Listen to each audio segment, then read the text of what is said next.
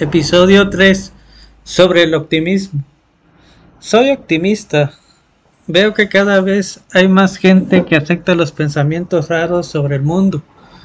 Las cuestiones que antes parecían raras, parecían ilógicos, de las que no se podía hablar porque simplemente escapaban a nuestro entendimiento, eran vistas desde la moralidad o de la ética como temas que no se podían hablar. Esos temas raros donde había un tabú cada vez son más aceptados. Incluso en los temas más intrigantes y misteriosos, la gente o las personas están más interesadas. Pero el cambio no está en que la gente diga cosas estando informada.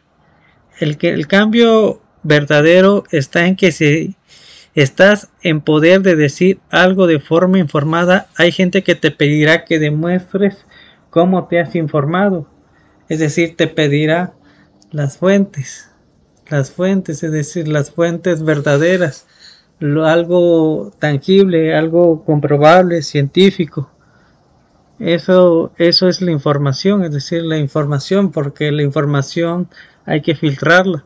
Hoy en el mundo actual que vivimos hay mucha información que realmente no es cierta.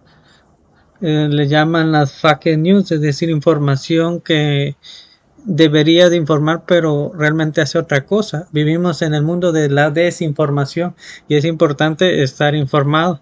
Por eso cuando el cambio decimos que la gente ha aceptado pensamientos raros estando informado, eso no sirve si la información realmente no es contrastable, es decir, no es verdadera.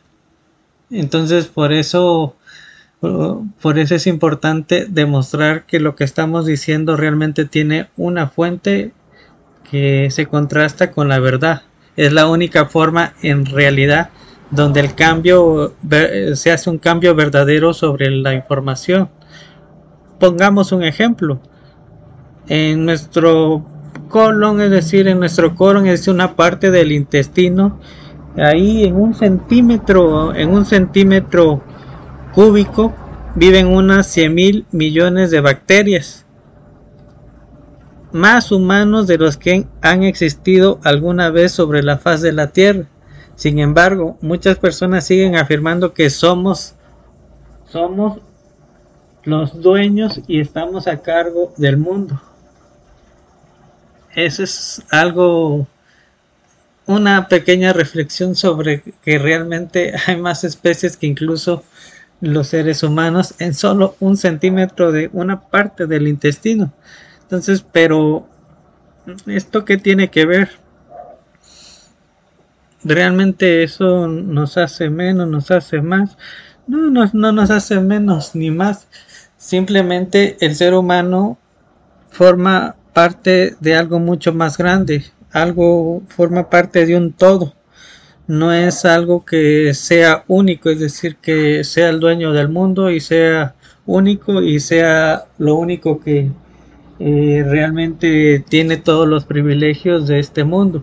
No lo es, pero este es como es como decir que el universo si, si tuvo un principio, seguramente de acuerdo a las últimas teorías del Big Bang, lo que tenemos la certeza de que es probable que tuvo un, principio y aún sigue evolucionando. Se imaginan, nosotros que estamos aquí, cada átomo que forma en nuestro, nuestro cuerpo de carbono, oxígeno, hierro, fósforo, todos los átomos, esa combinación que tuvo evolución de millones de años y que salió del Big Bang, es decir, de la gran explosión que dio origen al universo y dio origen a, hornos termonucleares, es decir, estrellas supermasivas.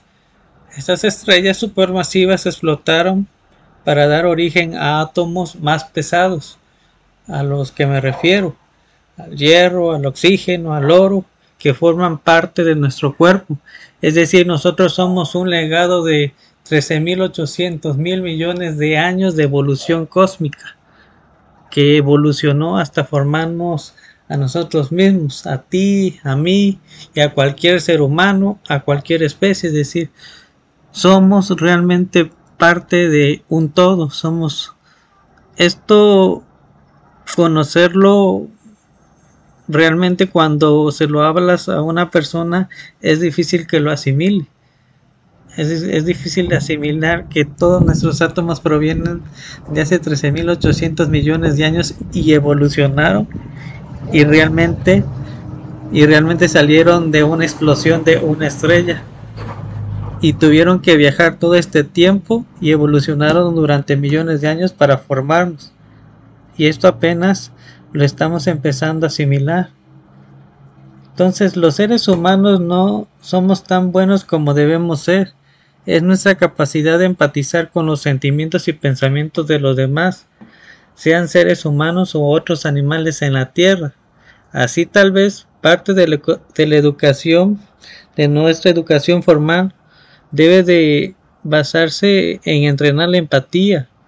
Imagínense que diferente sería el mundo si de hecho la educación fuese la lectura, la escritura, la aritmética, la empatía hacia nuestros propios prójimos, seres humanos, animales y toda especie o toda la diversidad de especies que habitan nuestro mundo. Sería un mundo totalmente diferente. Me siento orgulloso realmente de ser parte de la especie humana. Cuando un, cuando un conjunto de miembros puso de buen grado sus vidas en riesgo para empujar los límites de nuestra existencia. Es decir, realmente yo me siento orgulloso de nuestra especie, con sus cosas negativas y positivas.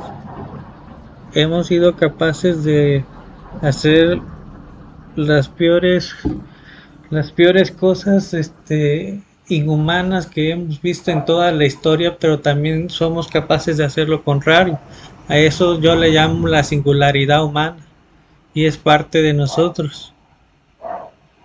Y eso realmente este en algún momento va a cambiar, va a cambiar y espero que sea esa singularidad humana para hacer el bien durante, pero imaginemos, nuestra estancia en nuestro planeta no será eterna.